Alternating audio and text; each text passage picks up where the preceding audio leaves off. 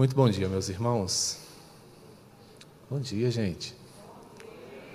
Deus abençoe vocês. O Senhor nos abençoe. Derrame sobre nós a sua graça e nos ajude em tudo. E no meio de todas essas coisas, que Ele também nos capacite a sermos melhores cristãos. Meus irmãos, hoje nós chegamos não é, ao final da nossa caminhada com a carta de Hebreus. E chegamos ao final dessa caminhada de uma maneira apoteótica, haja vista que o capítulo 13 de Hebreus é o clímax dessa carta.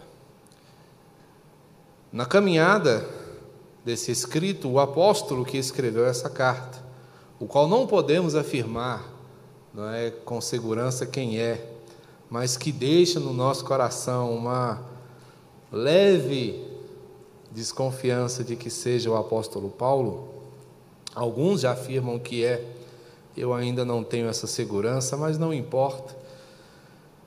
A caminhada do apóstolo foi no sentido de fazer lembrados aqueles irmãos vindos do judaísmo, vindos da sua religião pregressa, vindos de uma caminhada que distava da vontade do Senhor, a permanecerem firmes. Esta é a proposta, este é o empenho do autor de Hebreus. E para isso ele vem ensinando a essas pessoas a importância de Cristo Jesus, a qualidade excelente do seu sacrifício, do seu sacerdócio, a beleza de todo o seu cuidado e pastoreio para com a vida daqueles que reconheceram a graça de Cristo Jesus em seu viver cotidiano. Na inauguração do capítulo 13, nós abordávamos as questões envolvendo os nossos relacionamentos. Os cristãos são chamados a se relacionar. Os cristãos são chamados a se tratarem como irmãos, a serem constantes nessa fraternidade, a procurarem fazer dessa fraternidade uma extensão abençoadora, acolhedora, hospitaleira, confortadora. Na sequência, ele vai também nos orientar quanto ao nosso relacionamento com o mundo, que não deve ser um relacionamento de mera recepção, ou seja, de acolher tudo que o mundo nos oferece, mas deve ser um relacionamento contrastante, onde nós, como críticos, orientados pela Bíblia, entendamos os graves riscos que o mundo traz à saúde da nossa fé. Para tanto, ele vai nos orientar acerca do casamento, vai nos orientar sobre como lidar e trabalhar de forma abençoadora com a nossa família, passando inclusive pela nossa perspectiva administrativa, porque ele também vai nos dar grandes e poderosos conselhos contra a cobiça, contra a ansiedade material, contra a avareza, orientando-nos sobre como podemos nos portar num mundo que é bastante materialista, entendendo que o Senhor é tudo que nós precisamos. Portanto, ele vai nos mostrar como viver em tempos de grande contaminação. Sendo assim, passando dessa compreensão dos nossos relacionamentos, ele vai agora nos apontar para alguns deveres eclesiásticos, mostrando que nós, conquanto sejamos servos de Cristo Jesus, estejamos empenhados na sua obra, no ministério para o qual ele nos chamou, temos também responsabilidades importantíssimas para com aqueles que estão envolvidos na obra, para com aqueles que estão alocados no reino do Senhor como seus despenseiros. Para tanto, eu chamo a sua atenção para a leitura dos versos 7 e seguintes do capítulo 13 de Hebreus. E diz-nos o texto: Lembrai-vos dos vossos guias, os quais vos pregaram a palavra de Deus, e considerando atentamente o fim da sua vida, imitai a fé que tiveram. Jesus Cristo, ontem e hoje, é o mesmo e o será para sempre. Não vos deixeis envolver por doutrinas várias e estranhas, porquanto o que vale é estar o coração confirmado com graça e não com alimentos, pois nunca tiveram proveito os que com isto se preocuparam. Possuímos um altar do qual não tem direito de comer os que ministram no tabernáculo. Pois aqueles animais cujo sangue é trazido para dentro do Santo dos Santos, pelo sumo sacerdote, como oblação pelo pecado, tem o corpo queimado fora do acampamento. Por isso foi que também Jesus, para santificar o povo, pelo seu próprio sangue, sofreu fora da porta. Saímos, pois, a ele, fora do arraial, levando o seu vitupério. Na verdade, não temos aqui cidade permanente, mas buscamos a que há de vir. Por meio de Jesus, pois, ofereçamos a Deus sempre sacrifício de louvor, que é o fruto de lábios que confessam o seu nome. Não negligencieis igualmente a prática do bem e a mútua cooperação, pois com tais sacrifícios Deus se compraz. Obedecei aos vossos guias e sede submissos para com eles, pois velam por vossa alma, como quem deve prestar contas, para que façam isto com alegria e não gemendo porque isto não aproveita a vós outros. Orai por nós, pois estamos persuadidos de termos boa consciência, desejando em todas as coisas viver condignamente. Rogo-vos, com muito empenho, que assim façais, a fim de que eu vos seja restituído o mais depressa. Ora, o Deus da paz, que tornou a trazer dentre os mortos a Jesus, nosso Senhor, o grande pastor das ovelhas, pelo sangue da eterna aliança, vos aperfeiçoe em todo bem, para cumprirdes a sua vontade, operando em vós o que é agradável diante dele, por Jesus Cristo, a quem seja a glória para todos sempre. Amém. Rogo-vos ainda, irmãos, que suporteis a presente palavra de exortação, tanto mais quanto vos escrevi resumidamente. Notifico-vos que o irmão Timóteo foi posto em liberdade. Com ele Caso venha logo, vos verei. Saudai a todos os vossos guias, bem como todos os santos. Os da Itália vos saúdam. A graça seja com todos vós.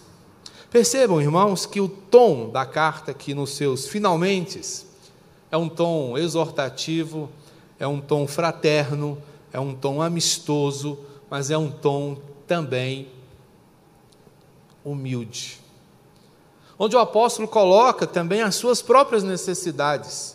Ele não apenas exorta o povo à fidelidade, à permanência, à firmeza, mas exorta-os também a serem fraternos. E se inclui nessa fraternidade, demonstrando aqui a sua necessidade, a sua precisão quanto à cobertura daqueles irmãos em tom de oração, em termos de oração. Sendo assim, ele vai destacar para nós alguns deveres eclesiásticos, ele começa abordando a questão da liderança. Ele vai trabalhar aqui como nós devemos tratar os nossos líderes. Como os irmãos bem sabem, a carta trata com pessoas que estavam pensando em abandonar a fé. Pessoas que estavam se desanimando, pessoas que estavam desistindo, pensando em retornar ao judaísmo, pensando em retomar as velhas práticas, os holocaustos, as ofertas queimadas, pessoas que antes haviam entendido a graça do Senhor Jesus e agora estavam pensando em voltar a tudo aquilo. E o esforço do autor é justamente mostrar-lhes que todas aquelas coisas serviram para apontar para o que agora eles conheciam que era Cristo, a sua graça, o seu amor e a sua obra. E como eles chegaram a esse entendimento? Foi exatamente por meio daqueles grandes líderes que se levantaram, enviados por Jesus Cristo para lhes ensinar a verdade. A carta vai nos dar, meus irmãos, a entender que aquelas pessoas, entre outras coisas, sentiam também saudade daqueles que partiram. Como os irmãos bem sabem, o primeiro século foi marcado por grandes perseguições, martírios, os incontáveis, e nesse ínterim, muitos irmãos, inclusive grandes líderes de igreja perderam a sua vida. Aqueles que foram a referência, que foram os instrutores dos primeiros cristãos, haviam partido. E ficava agora aquela saudade, lembra, olhando aqui para o texto que a irmã Irene citou, que a, aborda né, a, o tamanho, a imensidão da seara e a quantidade ínfima de, de trabalhadores. Muitas vezes é essa angústia que se dá em nosso coração, cada vez que perdemos um grande líder, cada vez que ele se vai, que ele encerra a sua trajetória terrena, a gente fica pensando, e agora? Será que nós teremos alguém que defenda, que ensine com tanta propriedade a palavra do Senhor? Nós ficamos sempre preocupados. Por isso a ideia aqui é de lembrar desses líderes no verso 7. Lembrar daqueles que pregaram a palavra de Deus, não são líderes quaisquer, mas são líderes fiéis à palavra, são líderes fiéis à mensagem líderes que devem sempre ser reconhecidos como referência, como sinal, como pessoas que ensinaram fielmente e que devem ser obedecidos porque não falam de si, mas falam do próprio Senhor. E uma outra preocupação é que esses líderes também deviam ser bem tratados, ou seja, saudai os vossos guias. A ideia de saudar é a ideia de um cumprimento. E aqui o apóstolo está falando de muitas vezes o problema que se dá entre o líder e seus liderados, quando a comunicação se rompe, quando as dificuldades se estabelecem e perde-se então aquela tranquilidade né, na comunicação, no relacionamento. Então ele vai orientar-nos. Lembrem-se deles, mas também obedeçam e também os saúdem. Né? Façam-os reconhecer que são importantes para vocês. A ideia de lembrar, meus irmãos, significa trazer à memória aquilo que você sabe sobre uma pessoa. A ideia aqui não é apenas de prestar uma homenagem, mas é a de manter viva na ideia, na memória, o que aquela pessoa fez. Quem são os líderes? São os comunicadores da palavra do Senhor. E a palavra do Senhor é o seu evangelho sagrado, que é o meio pelo qual a igreja do Senhor é edificada. O corpo de Cristo ele é talhado, preparado, orientado pelo Evangelho, que é dispensado, anunciado pelos líderes que o Senhor Jesus mesmo envia às suas igrejas. Eles devem ser, em segundo lugar, considerados, observem cuidadosamente. Considerar alguém é observar como ele se porta, é reconhecer a importância das suas atitudes, considerando atentamente o fim da sua vida Líderes fiéis são marcados por fidelidade na vida também. Discurso e prática estão em plena harmonia. E a esses, recomendo o autor, imitem, vivam como eles, façam como eles, olhem o trabalho que eles realizaram, percebam o legado de fé que eles deixaram, sigam o seu exemplo até porque, meus irmãos, há algo interessante que destaca-se aqui no verso 8: Jesus Cristo ontem hoje é o mesmo para sempre. O versículo 8 parece até estar desconectado aqui dessa passagem, porque ele está falando de líderes e de repente ele entra com Jesus dizendo que Jesus é imutável, dizendo que Jesus é o mesmo ontem, é o mesmo hoje e é o mesmo amanhã. A ideia de Cristo não é considerado sob a perspectiva do ontem, remete nos meus irmãos a sua obra mediadora. Cristo é aquele que se interpõe entre nós e o Senhor para nos reconciliar com Ele. Quando pensamos em Cristo hoje, a nossa memória deve levar-nos à percepção de que Cristo está intercedendo por nós diante do Senhor. É o que Cristo está fazendo exatamente nesse momento, por mim e por você na eternidade. Desde que foi assunto aos céus, a obra do Senhor Jesus é nos preparar um lugar junto ao Pai. E para tanto ele intercede, para tanto ele viabiliza as coisas. Em meu nome, em seu nome, em nome da igreja. E quando pensamos em Cristo, numa perspectiva futura e eterna, o nosso coração deve sempre se inclinar para a perspectiva de Cristo como o sumo sacerdote, aquele que está sempre mediando a nossa relação, aquele que está sempre nos apresentando, nos representando diante do Senhor. Nós vimos isso no capítulo 5, verso 6 aí de Hebreus, você pode dar uma olhada. Como em outro lugar também diz: Tu és sacerdote para sempre, segundo a ordem de Melquisedeque. Trabalhamos isso quando afirmamos que Jesus é o melhor sacerdote que o mundo já conheceu. Nenhum sacerdócio foi tão eficaz, foi tão efetivo quanto o de Cristo Jesus. Portanto, ele é o líder confiável. E líderes confiáveis estão estribados nele. Líderes confiáveis não são líderes que se apoiam na sua eloquência, se apoiam na sua formação, embora tudo isso seja importante, são ferramentas né, que nós podemos nos valer para desenvolver o nosso ministério, mas o que valida um líder como sendo um líder eficaz e que agrada ao Senhor é a sua dependência de Cristo Jesus. Líderes fiéis têm a Cristo como a sua referência maior. Portanto, devem pertencer a Ele, porque foi Ele quem deu esses líderes à igreja. A gente pode dar uma olhadinha, vamos lá rapidinho, Efésios capítulo 4, e a gente vai perceber o cuidado do Senhor para com a sua igreja ao orientar e capacitar líderes para trabalhos específicos. Em Efésios a gente vai perceber esse cuidado né, que o Senhor tem para conosco. E a graça foi concedida a cada um de nós segundo a proporção do dom de Cristo. Verso 7 do capítulo 4 de Efésios, por isso diz: quando ele subiu às alturas, levou o cativo o cativeiro e concedeu dons aos homens. Quem fez tudo isso foi Cristo. Foi ele que preparou e capacitou e entregou cada líder às suas igrejas para que eles seguissem preparando e capacitando ao povo do nosso Deus. E o verso 11 vai dizer: E ele mesmo concedeu uns para apóstolos, outros para pastores, outros para evangelistas, outros é, profetas, perdão, agora sim pastores e mestres, com vistas ao aperfeiçoamento dos santos, para o desempenho do seu serviço, para a edificação do corpo de Cristo. Olha só, o Senhor mesmo levanta homens, envia esses homens para que esses homens preparem outros homens, e quando eu falo homens aqui eu falo de pessoas, para que essas pessoas, por sua vez, se levantem e continuem preparando outros e a igreja do Senhor siga sendo edificada.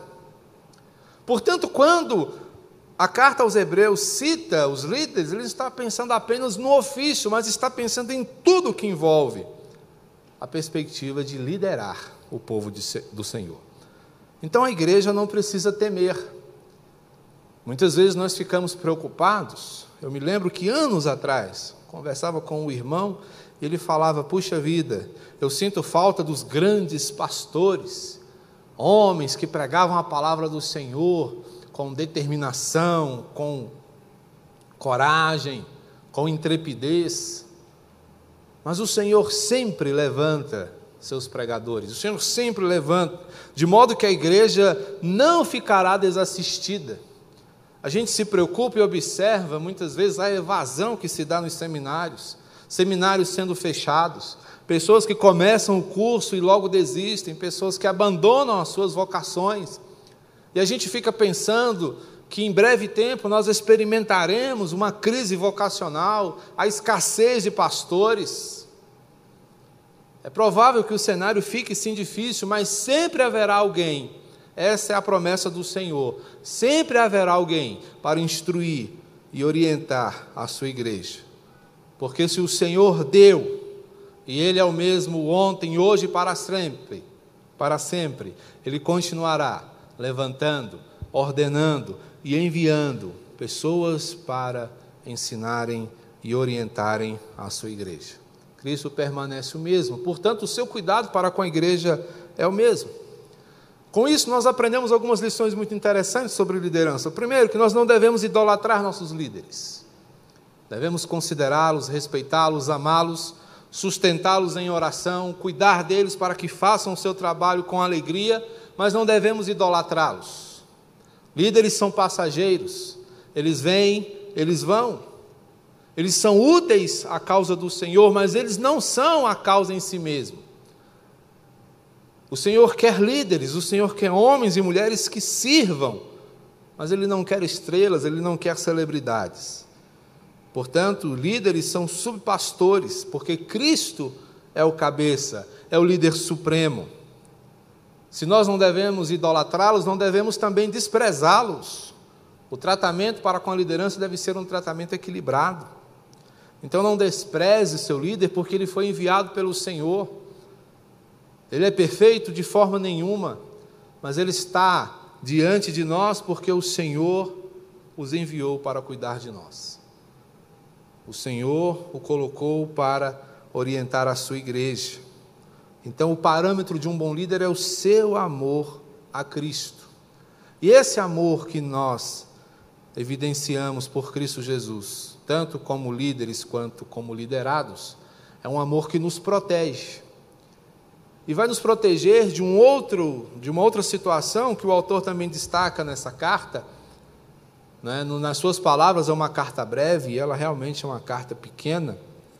Ela não é exaustiva, mas ele toca em assuntos muito poderosos, muito intensos. Né? E não obstante ele apenas aponte alguns assuntos, aponte algumas questões, ele está falando de questões que são importantíssimas. E ele vai falar de ensinos estranhos. A partir do verso 9, ele vai dizer: Não vos deixes envolver por doutrinas várias e estranhas. E o meio da igreja se proteger contra doutrinas estranhas é conhecendo e se apegando à verdadeira doutrina.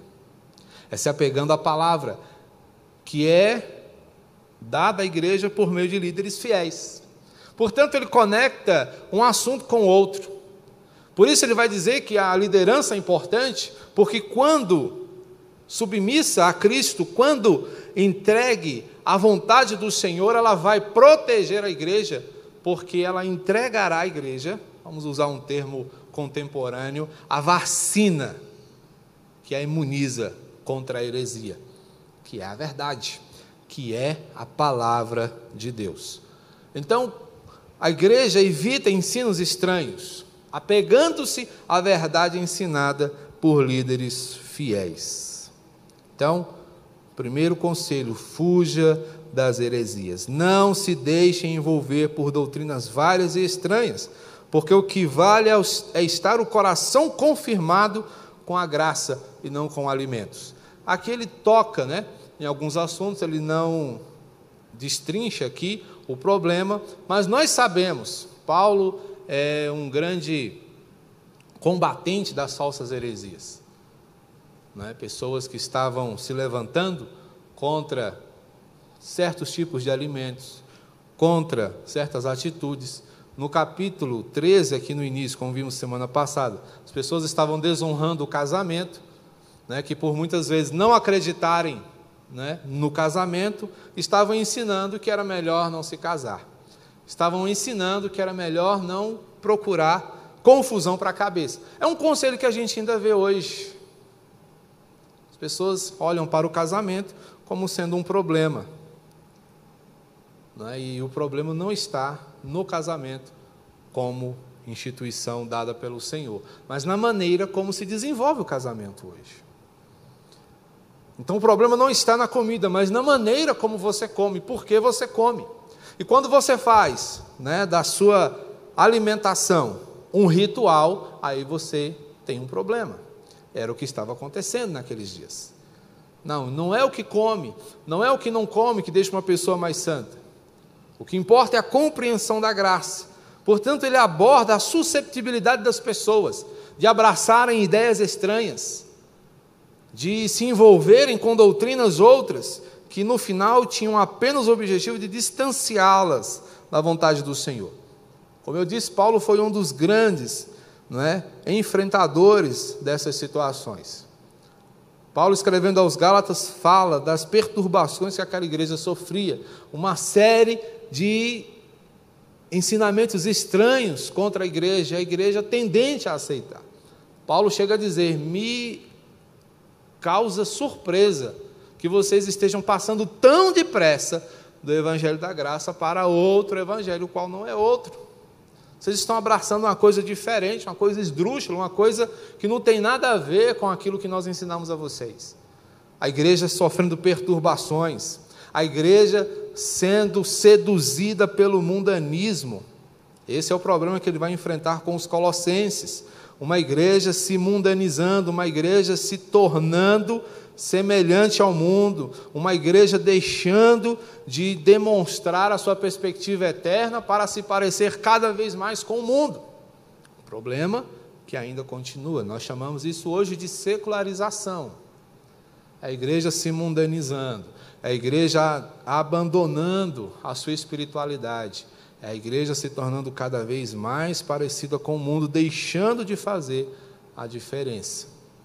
Paulo ainda vai lidar com o humanismo, com os colossenses, pessoas sendo não é, orientadas a viver de forma cada vez mais humana, abraçando assim as perspectivas da terra, deixando de lado as questões eternas. Portanto, o que importa, irmãos, é confiar na graça. Graça essa que é substitutiva. Foi essa graça que colocou Jesus na cruz em nosso lugar. Foi essa graça que nos livrou da condenação eterna. Foi essa graça que tem sido o nosso ponto de santificação. É ela que tem nos dado condições de caminhar e nos tornar cada vez melhores diante do Senhor. Seguir a paz com todos e a santificação, sem a qual ninguém verá o Senhor. Como fazemos isso? Atentando diligentemente para que ninguém seja faltoso, separando-se da graça de Deus, nem haja alguma raiz de amargura que brotando vos perturbe e por meio dela muitos sejam contaminados. É a graça, meus irmãos, que nos guarda desses perigos e nos coloca nesse caminho de santificação. É a graça do Senhor que nos fortalece dia após dia. Portanto, a orientação para a igreja do Senhor é desconfie de orientações vazias. Desconfie de orientações vazias. Horóscopo, esoterismo, filosofias vãs. Existe hoje uma miríade de coisas que parecem bonitas. Você abre as redes sociais, especialmente o Instagram. O Instagram ele tem sido o guru dos nossos dias. Porque ali tem conselho de todo tipo, de toda cor, de todo viés. Coisas que vêm né, de uma forma bonita, atraente, mas que na verdade não tem fundo, não tem respaldo bíblico. Mas nós, conquanto sejamos servos do Senhor, somos marcados e chamados para a dependência do Espírito Santo, como Paulo vai nos orientar lá em Romanos, capítulo 14. Eu queria que você lesse, para que você grave nas tábuas do seu coração essa verdade. Versos 16 e 17, onde lemos assim: Não seja, pois, vituperado o vosso bem, porque o reino de Deus não é comida nem bebida, mas justiça e paz, alegria no Espírito Santo. Que Paulo estava combatendo ali, meus irmãos, era o ataque à liberdade cristã. Os cristãos nunca tiveram paz nos tempos de Paulo. Muitas orientações esdrúxulas, muitas heresias chegavam à igreja. E foi lá que começou esse negócio. Pode isso, não pode isso, como é que é, como é que não é. E até hoje a gente vê os cristãos. Hoje tem sido, virou modinha os pastores agora gravarem reels, né? Respondendo dúvidas ridículas de crentes sem profundidade bíblica. As pessoas perguntando coisas ridículas. Pastor, posso orar sem camisa? Pastor, gente, por aí a gente começa a entender o nível da superficialidade bíblica dos dias de hoje. As pessoas não têm o um mínimo entendimento. E o pastor precisa passar o dia na rede tirando dúvidas, né? fazendo bate-bola com seus fiéis, com suas ovelhas, para tirar dúvidas que nem o DI possui. Porque as pessoas não entendem o que se passa na mente de Deus. Então é importante, irmãos, que nós dependamos do Espírito Santo para que nossa vida de fato seja entregue a Cristo. Porque a cruz foi o altar onde Cristo se ofertou como sacrifício, sacrifício que é perfeito, exatamente para que eu e você pudéssemos voar na busca pela santidade. Cristo fez o trabalho mais difícil, Cristo fez a parte crítica. Cristo cumpriu com a parte que era difícil para nós. Ele fez o que nós não poderíamos fazer. Observe aqui o verso 12. Por isso, por isso que o sacrifício de Cristo Jesus. Ele vai fazer aqui um relato, como os irmãos devem lembrar-se, ele está conversando com ex-judeus, pessoas que saíram do judaísmo e abraçaram o cristianismo. Então ele sempre procura mostrar a eles o significado daquilo que eles faziam, que era apontar para Cristo. Então ele está dizendo, gente, se cumpriu, Cristo está aqui, você não precisa mais matar um novilho, você não precisa mais sacrificar um animal. Cristo fez o sacrifício perfeito. Então voltar para tudo aquilo é chover no molhado. Não tem mais utilidade, não precisa mais. Cristo já veio, aquilo era para apontar para Cristo. Por isso é que ele vai falar né, dessa forma aqui, parece um tanto quanto difícil. Possuímos um altar no qual não tem direito de comer os que ministrará no tabernáculo, pois aqueles animais cujo sangue é trazido para dentro do Santo dos Santos, pelo sumo sacerdote como oblação pelo pecado, tem o corpo queimado fora do acampamento. E ele vai nos mostrar exatamente o que, que acontece.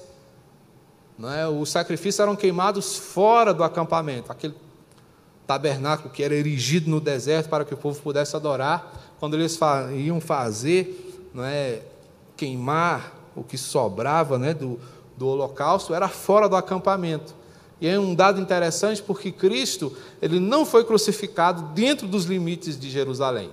Foi fora, foi no Calvário, foi longe. Então, olha só como tudo aponta para Cristo. E Cristo, então, ele cumpre não é, essa parte, ele vai para fora da cidade, né, fora da porta, fora da cidade, para poder né, efetivar o seu sacrifício e assim cumprir o que estava reservado para ele, santificando o seu povo. Foi por isso também que Jesus, para santificar o povo, pelo seu próprio sangue, sofreu fora da porta. Aqui é a ideia de que ele estava sendo morto fora de Jerusalém. Saiamos, pois, a ele fora do arraial levando o seu vitupério, levando a sua vergonha. Na verdade, não temos aqui cidade permanente. Jerusalém era o centro religioso da época, mas a Jerusalém que nós buscamos não é a terrena, é a eterna, é a celestial. Portanto, nós também, assim como Cristo, estamos no mundo, ainda não na nossa cidade, ainda não na nossa pátria, mas é aqui que nós levamos o nosso testemunho. É aqui que nós cumprimos a nossa missão. Tudo que era feito em termos de condenação no Antigo Testamento era feito fora do arraial. Você vai ver isso em Levítico 24, os apedrejamentos, as condenações, os ritos de purificação. Nós somos desafiados a seguir o exemplo do Mestre. E hoje aqui, não obstante ainda estejamos fora da casa celestial que está sendo preparada para nós, é aqui que nós desenvolvemos o nosso ministério. É aqui que nós renunciamos ao que antes era valioso para nós. É aqui que nós renunciamos às tradições, aos costumes que o mundo antes impunha sobre nós. É isso que o apóstolo está falando aos judeus. Renunciem a isso. Vocês renunciaram e agora vocês vão caminhar seguindo o exemplo de Cristo Jesus. Tomem a sua cruz. Muitas vezes, na hora de abraçar as nossas responsabilidades, nos acovardamos. Sentimos medo, queremos voltar. A gente começa a pensar: não, lá era melhor. Desde que eu vim para cá, a coisa ficou mais difícil. E fica mesmo. Os cristãos eram insultados, os cristãos eram perseguidos, mas nós, irmãos, como cristãos, somos chamados a ir aonde Cristo foi. Paulo vai falar disso também com Timóteo: todos aqueles que querem viver piedosamente serão perseguidos, porque é uma vida distoante do mundo.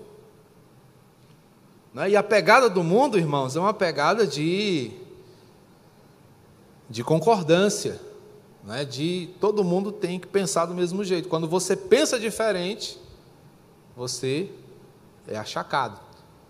O cristão ele é chamado para viver isso. É para chamar o que as pessoas acham certo de pecado. É para chamar não é o que as pessoas entendem como sendo bom, não é? De acordo com a palavra do Senhor, de ruim. Ou seja, nós somos chamados a sermos a voz dissonante. Nós somos chamados para sermos sal e luz. E esses dois elementos, quando eles chegam no ambiente, eles alteram completamente a situação. O sal confere sabor ao que era insosso. E a luz dissipa as trevas. Então, se você chega num determinado contexto e não faz diferença, o problema não está no contexto, o problema está em você. Porque se o sal é jogado numa comida e ele não dá sabor, o problema é do sal. O que, que Jesus fala? Para nada mais presta a não ser ser pisado pelos homens. Então é jogar fora. Né? Se a lâmpada não acende, o que, que você faz? Você troca. Porque você precisa da luz. Assim como o mundo, ele precisa da luz, que somos nós. Nós somos. E o brilho que refletimos é o de Cristo. Não é? Somos testemunhas dele no mundo. É aqui o lugar do nosso testemunho.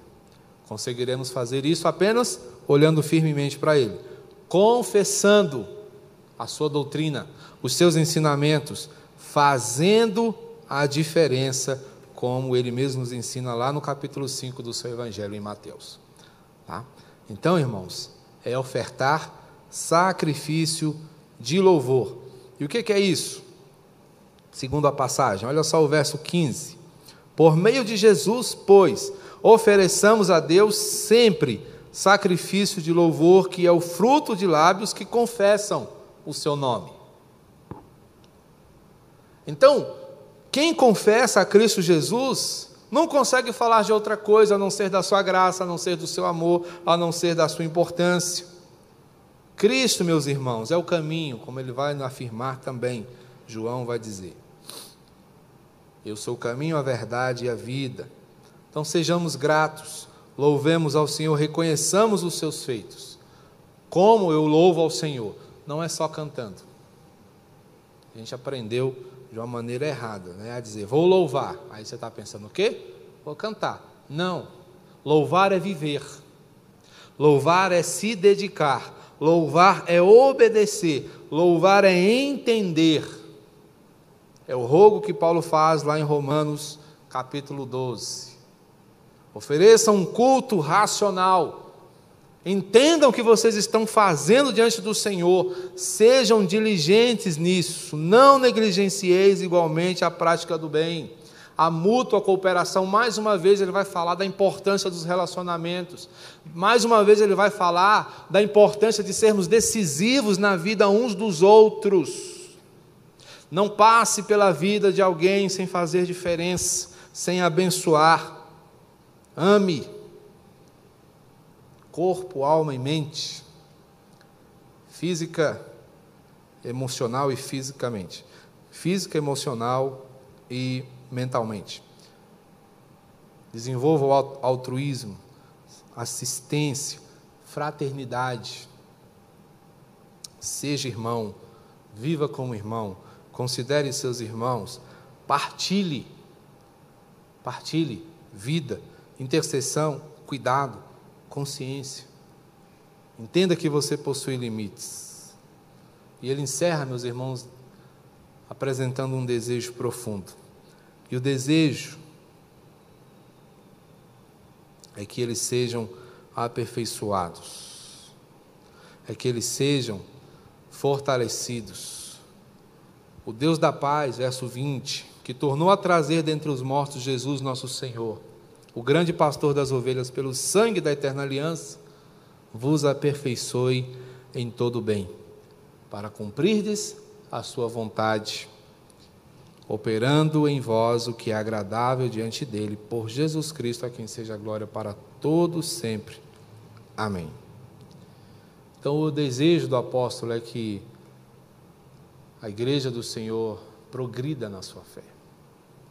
É o desejo do Senhor para nós hoje também. Uma fé que experimente progresso. E uma fé que progride é uma fé que glorifica o nome do Senhor. É uma fé que reconhece a importância de se viver de modo útil para o Deus que nos chamou, para aquele que nos tem resgatado, para aquele que nos tem sustentado, para aquele que nos tem dado tudo.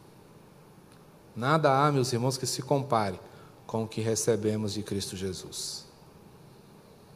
É, portanto, essa a vontade do Senhor para nós. Que entendamos nossas responsabilidades, que são sociais, mas são também espirituais. Temos responsabilidades como irmãos, como servos do Senhor na igreja a qual Ele nos deu para congregar. Mas tudo isso é apenas um símbolo do que nós viveremos na eternidade com Ele. Portanto, sejamos diligentes e ansiemos profundamente viver de modo a agradar o nosso Senhor. Amém? Que Deus muito abençoe o seu coração. Eu espero que o estudo dessa carta tenha impactado a sua vida e faça com que no seu coração brote o desejo de adorar ao Senhor profundamente. Vamos orar? Bendito Senhor Salvador nosso, te agradecemos. Te louvamos, ó Deus, por teu cuidado maravilhoso sobre o nosso viver cotidiano. Ensina-nos, ó Deus, a vivermos sempre apegados à palavra da verdade. Não permita, ó Deus, que sintamos saudades das coisas que já foram vencidas pela cruz do nosso Senhor Jesus. Não permita, meu Deus, que olhemos para trás que desejemos, ó Deus, reviver os tempos idos em que o Senhor não fazia parte da nossa história. Tem misericórdia de nós, ó Deus, e ensina-nos a olhar para adiante, a olhar para o alto, a seguirmos firmes na caminhada, buscando a santificação, a glória devida ao Teu nome, abençoando-nos, ó Deus, mutuamente, fortalecendo-nos uns aos outros Oh, meu Deus. A caminhada nesse mundo, meu Pai, é muito desafiadora. Reconhecemos, ó Deus, a imensidão da nossa fraqueza. Contudo, meu Pai, nós não nos pautamos em nossos próprios esforços. Nós reconhecemos que, dependentes do Senhor, seguimos firmes a nossa marcha, porque o Senhor é o mesmo ontem, hoje e para todos sempre. Amém. Que a graça de nosso Senhor e Salvador Jesus Cristo, o amor de Deus, o nosso Pai, e a orientação poderosa do Espírito Santo capacite o povo do Senhor a viver conforme a tua vontade, para louvor da tua glória e bênção dos teus filhos, até aquele dia em que Ele há de nos buscar para com Ele reinar por todo sempre e pelos séculos dos séculos. Amém.